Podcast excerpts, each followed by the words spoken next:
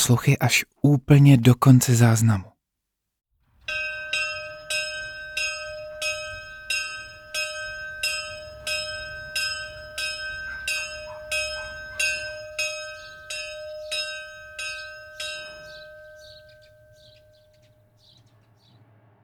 Pokoj čpěl dezinfekcí a blížící se smrtí.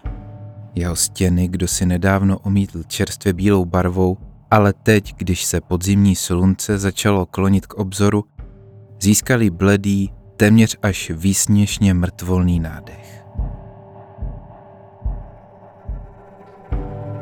Jak se strom za oknem ševelivě pohyboval v rytmu podvečerního vánku, vrhal pozdech tmavé, myhotavé stíny, které se pomalu přelévaly tam a zase zpátky.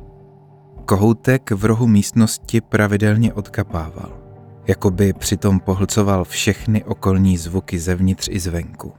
Šum větru pronikající sem otevřeným oknem, vzdálené cinkání tramvají a troubení aut, i šustění nemocničních návleků, kterého dnes, stejně jako den předtím a předtím a předtím donutili nasadit. Přestože by to nikdy nepřiznal, ten pravidelný kapající zvuk vody ho doháněl k šílenství. Jakoby nesmluvavě odměřoval poslední společné minuty, které jim na tomhle světě ještě zbývaly.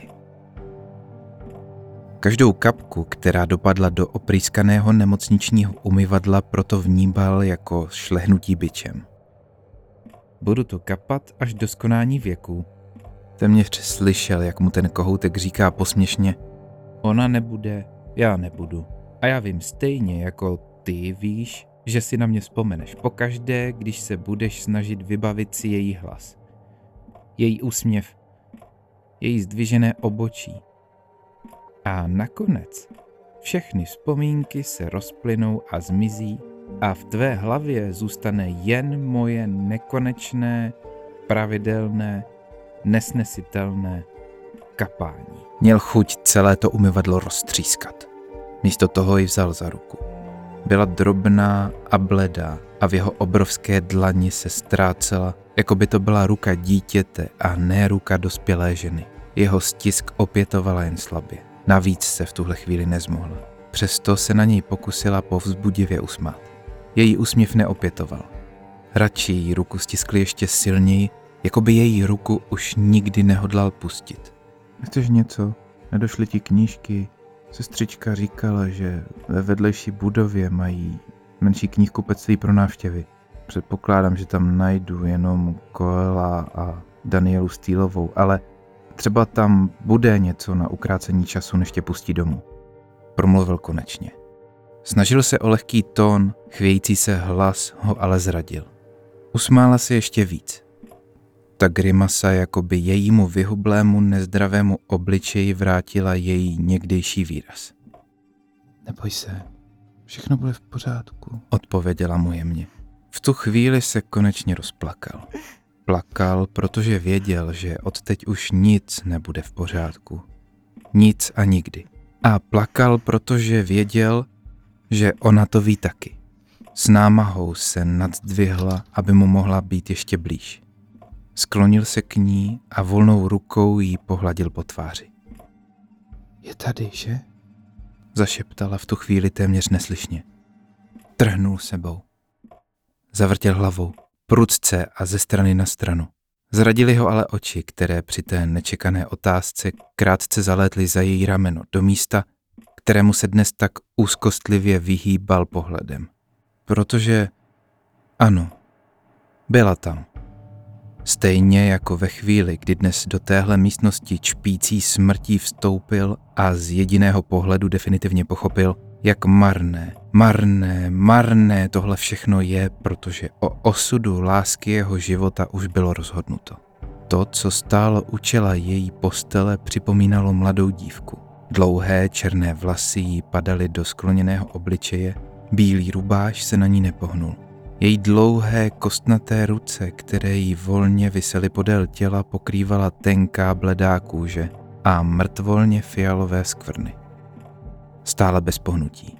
Stála a čekala s hlavou pořád skloněnou, jako by truchlila za tu, kterou už si sebou brzy odvede na druhý břeh. Podíval se znovu na svou umírající ženu a ještě jednou prudce zakroutil hlavou. Silou vůle se přitom nutil, aby mu pohled opět nesklouzl z jejího obličeje. Usmála se a volnou rukou ho jemně pohladila po tváři. Já vím, Pavle, já to vím. Kohoutek pomalu odkapával poslední desítky vteřin do konce návštěvních hodin.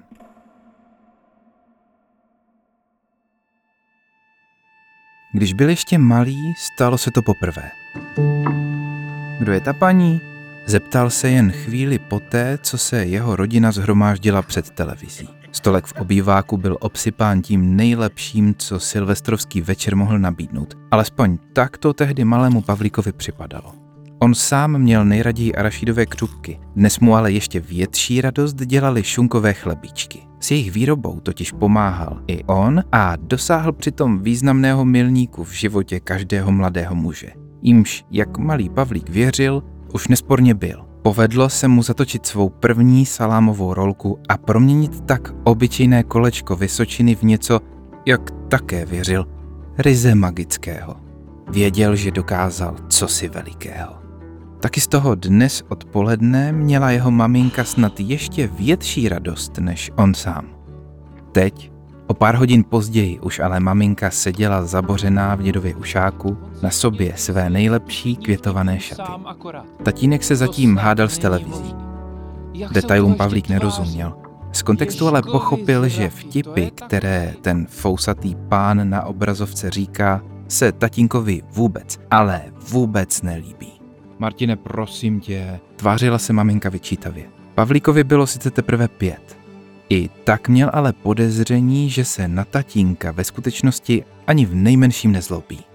Její oči se smály a smály se taky babička s dědečkem. Hani, vy musíte mít doma ale veselo. Vysloužil si dědeček další výbuch smíchu. Já prostě nechápu, že zrovna na Silvestra musíme koukat na tohle. Láteřil zatím tatínek a trochu se zlobil a trochu se smál. Malý Pavlík většině z toho nerozuměl. Smáli se všichni a tak se smál taky. Šťastný, že už je příliš velký kluk na to, aby ho poslali spát. Jen paní s tmavými vlasy se nesmála. Naopak, paní s tmavými vlasy vypadala velice, velice smutně. Skláněla se nad maminčiným ušákem a vypadalo, jako kdyby se měla každou chvíli rozbrečet. S jistotou by to ale Pavlík říct nedokázal. Do obličeje, zakrytého neučesanými tmavými vlasy, jí totiž neviděl. Možná je smutná, že nemá tak hezké šaty jako maminka. Napadlo Pavlíka při pohledu na její zmuchlanou bílou košili. Zkusil to znovu. Maminko, kdo je ta paní? Pavlíku, víš, co jsme si říkali o dnešním večeru? Podívala se na ní maminka s předstíranou přísností.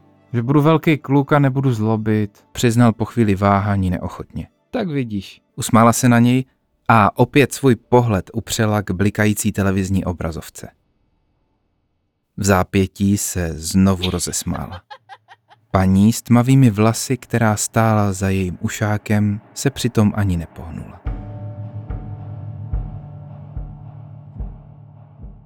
Celý nadcházející týden, tedy první týden nového roku, měl strávit u babičky a dědy. Maminka s tatínkem odjížděli se svými kamarády na hory. A jak se tatínek nechal slyšet, na něco takového Pavlík, na rozdíl od silvestrovského večera, ještě rozhodně dost velký nebyl. A tak maminka s tatínkem 1. ledna vyrazili na výlet bez něho. Asi aby si ode mě na chvíli odpočinuli. Uvažoval, když se to dozvěděl a nebyl si jistý, zda by z toho neměl být trochu smutný. Ve skutečnosti se ale na prázdniny u prarodičů těšil. K snídaní tu vždycky dostával tlustý chleba namazaný máslem a posypaný ještě tlustší vrstvou cukru a taky kakao v puntíkatém hrnečku, kterému chybělo ouško. Po raných pohádkách s ním děda obvykle projížděl autodráhu z papíru, sám mu ji vyrobil a při každé Pavlíkově návštěvě byla, jak Pavlíkovi připadalo, pořád větší a větší. K obědu mu pak babička udělala krupicovou kaši se skořicí. A tak teď malý Pavlík seděl za kuchyňským stolem. Lžící nabíral kaši ze samotného kraje talíře, aby se postupně propracoval do sladkého středu. A zaujatě přitom sledoval, jak venku padá sníh. Maminka s tatínkem budou mít na horách moc hezky. Napadlo ho přejícně a byl rád, že budou rádi. Když v obýváku zazvonil telefon, ignoroval ho. Místo toho se přiblížil k oknu a z vnitřní strany na něj silně dých. Do zamlženého skla pak nakreslil velkou květinu. Vzpomněl si přitom na maminčiny silvestrovské šaty i na tu smutnou paní, kterému bylo včera tolik líto, že není tak hezká jako maminka. Po chvilce váhání na okno dýchl znovu. Dětskými prsty na zamlžené sklo nakreslil nejprve hlavu, zmuchlanou košili a hůlkovité ruce a nohy. Pak přišly na řadu vlasy, tmavé a rozcuchané, nakreslené dlouhými, pevnými tahy drobného prstu. Pavlíčku, ozvalo se za ním. Otočil se, ale překvapením pootevřel ústa. Stál tam děda, ale děda, jak ho ještě nikdy neviděl. Jeho dědeček plakal a jako by se celý zcvrkl do sebe. Jako by on byl sám ještě dítě a přišel si k Pavlíkovi s žádostí o pomoc. Pavlíku, Vzlikl znovu plačící děda a pevně svého vnučka sevřel do náruče. Obrázek smutné dámy na okně pomalu mizel. Autonehoda, říkalo se pak. Prý do jejich stařičké Škodovky narazil opilý řidič a nedal jim ani nejmenší šanci. Šeptali sousedé, zatímco po Pavlíkovi a babičce s dědou vrhali pohledy, které byly soucitné i zvědavé zároveň. Babička v tu dobu hodně plakala a děda, když si myslel, že se nikdo nedívá, plakal taky. Pavlík neplakal. Místo toho myslel na maminku a její květované šaty, na tatínka a jeho kulaté brýle i na tu smutnou paní, kterou, jak opatrnými dotazy zjistil, tehdy neviděl nikdo kromě něj. Kdykoliv se na ní ale babičky a dědečka pokoušel ptát, oba se trochu báli a hodně zlobili. To Pavlík pochopil rychle a tak už se neptal. Když mu bylo osm, uviděli znovu. S babičkou šli na návštěvu k její kamarádce, paní Božence z vedlejšího paneláku. Boženčin byt smrděl plísní a cigaretovým kouřem a Boženka kašlala a kašlala a když zrovna nekašlala, kouřila a kouřila. Dámy s černými vlasy a bílým rubášem, která ji nehybně a se skloněnou hlavou pozorovala, si přitom Boženka nevšímala, jako by ta smutná paní byla neviditelná. Možná, možná skutečně je, napadlo tehdy Pavlíka poprvé. Babi Boženka umře, zeptal se po návratu domů babičky. Dostal na zadek. A babičku přitom vůbec nezajímalo, že na něco takového už je přece příliš velký. takové ošklivé věci se neříkají. Plísnila ho během výprasku. Pavlíkovi ale neunikl vystrašený výraz v její malé, vrázkami zbrázděné tváři. Druhý den Boženka skutečně umřela. Pavlík definitivně pochopil, že o tomhle už nikdy, nikdy nesmí s nikým mluvit. Potkali pak ještě několikrát. Nejprve si přišla pro dědu, pak pro babičku a když nakonec vyrostl, přišla si pro jeho jediného kamaráda.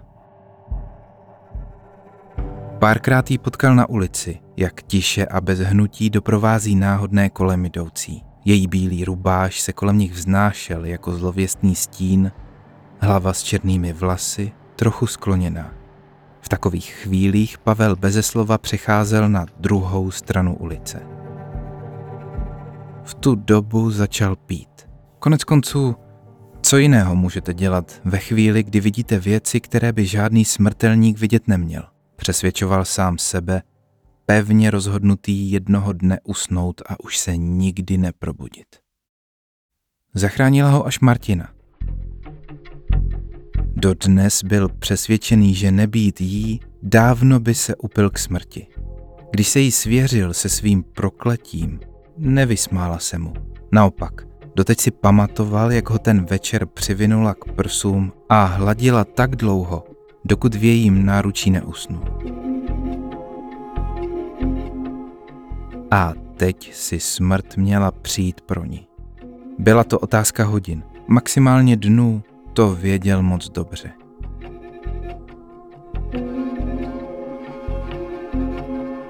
A věděla to i mladá sestřička, která se s ním dnes v nemocnici loučila. Kdyby se do zítřka cokoliv změnilo, dám vám vědět. Slibovala mu se soucitným výrazem ve tváři, který se dosud nenaučila zakrývat profesionální maskou zkušeného zdravotníka. A tak si teď na mobilu nastavil hlasité vyzvánění, položil ho před sebe na stůl a čekal. Hodiny na zdi zatím pravidelně odtikávaly čas do dalšího dne. Probral se s polekaným trhnutím. Rychlý pohled na displej mobilu ho uklidnil, ukazoval půl čtvrté ráno a zatím žádný zmeškaný hovor z nemocnice. Proti veškerým pravidlům logiky se v něm opět rozhořela naděje na šťastný konec. Zdi u stanice pražského metra C Opatov ozdobí malby.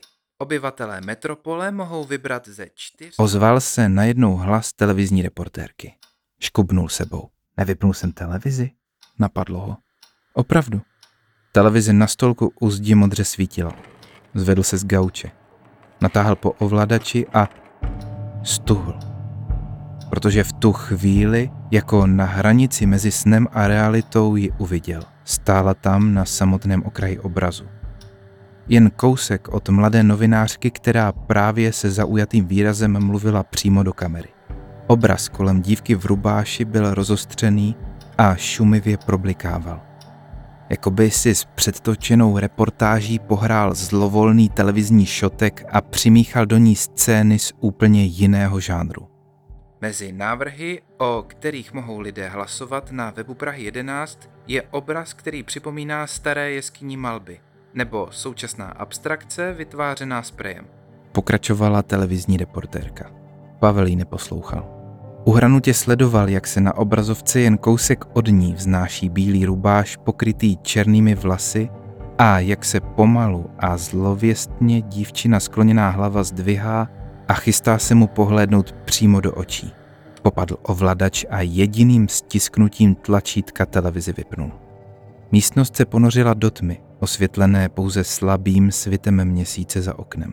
Stěžka dosedl zpátky na gauč a ovladač mu vypadl z rukou. Chytil si hlavu do dlaní. Konečně složil ruce a pomalu se postavil. Vzhlédl a žaludek se mu zhoupil, jako by mu do něj někdo právě uštědřil ránu. Protože najednou stála přímo před ním. Její bílý rubáš na ní bez hnutí visel – Kostnaté bledé ruce měla podél těla volně svěšené, hlavu s černými vlasy jemně skloněnou. Nehýbala se. Byla tak blízko. Stačilo zdvihnout ruku a dotknout se jí. Neudělal to. Místo toho konsternovaně a jako v šoku hleděl přímo do jejího obličeje osvětleného pouze matným světlem měsíce. V tu chvíli se její dlouhé černé vlasy pohnuly.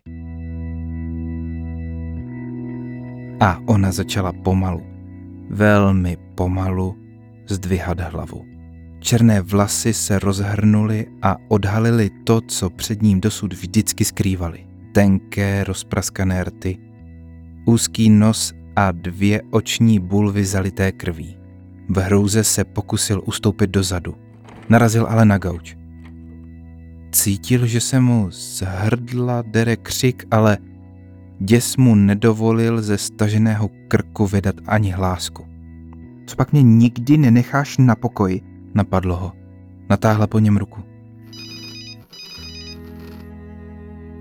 A v tu chvíli mu zazvonil telefon. Zvonil a zvonil a Pavel věděl, co ten zvuk znamená. Díval se na dívku v pohřebním rubáši, které po tváři stékaly velké krvavé slzy a on věděl, že veškerá naděje právě zemřela a že odteď už nikdy a nic nebude jako dřív. Jeho obličej se roztáhl do šíleného, zoufalého úsměvu, protože už všechno pochopil. Už rozuměl, proč je tady ona a už věděl, jak tohle všechno ukončit jednou provždy. Naposledy se rozhlédl po bytě, který byl ještě nedávno tolik plný života, jejich společného života a který teď tolik připomínal hrobku. Dívky v bílém rubáši už si nevšímal. Místo toho udělal pár kroků otevřel okno a jedním pohybem se přehoupl přes okenní parapet. Telefon z nemocnice stále vyzváněl.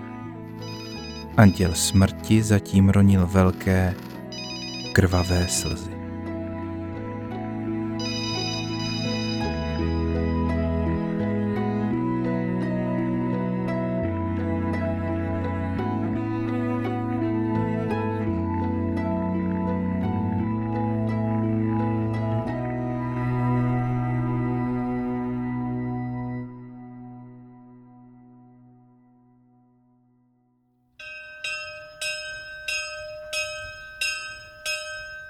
Právě odbylo pro posla v pořadí již desátou povídku, která je zároveň i druhou v nové řadě původní antologie klekání, kterou napsala Alžběta Švarcová, namluvil, zpracoval a namíchal Tomáš Sobel. Ilustrací ji doplnila Lucy M. alias Lucka Manová Sobelová. Protože si troufnu typnout, že tě naše příběhy skutečně baví, Mám pro tebe malinkatou prozbu. Budu rád, když se k nám přidáš i na Twitchi, kde streamuju zákulisí tvorby našeho podcastu. Pravidelně si tam povídáme o hororech ve filmu a seriálech, o povídkách klekání a k tomu experimentujeme se čtením strašidelných příběhů naživo. Kromě toho nás můžeš sledovat i na Twitteru nebo Facebooku nebo se přihlásit k odběru mailingu, ať máš jistotu, že ti neutečou žádné novinky. Ke každé epizodě kreslí námi oslovení umělci originální autorské ilustrace, které se dají koupit jako plakáty v našem strašidelném krámku na klekání CZ.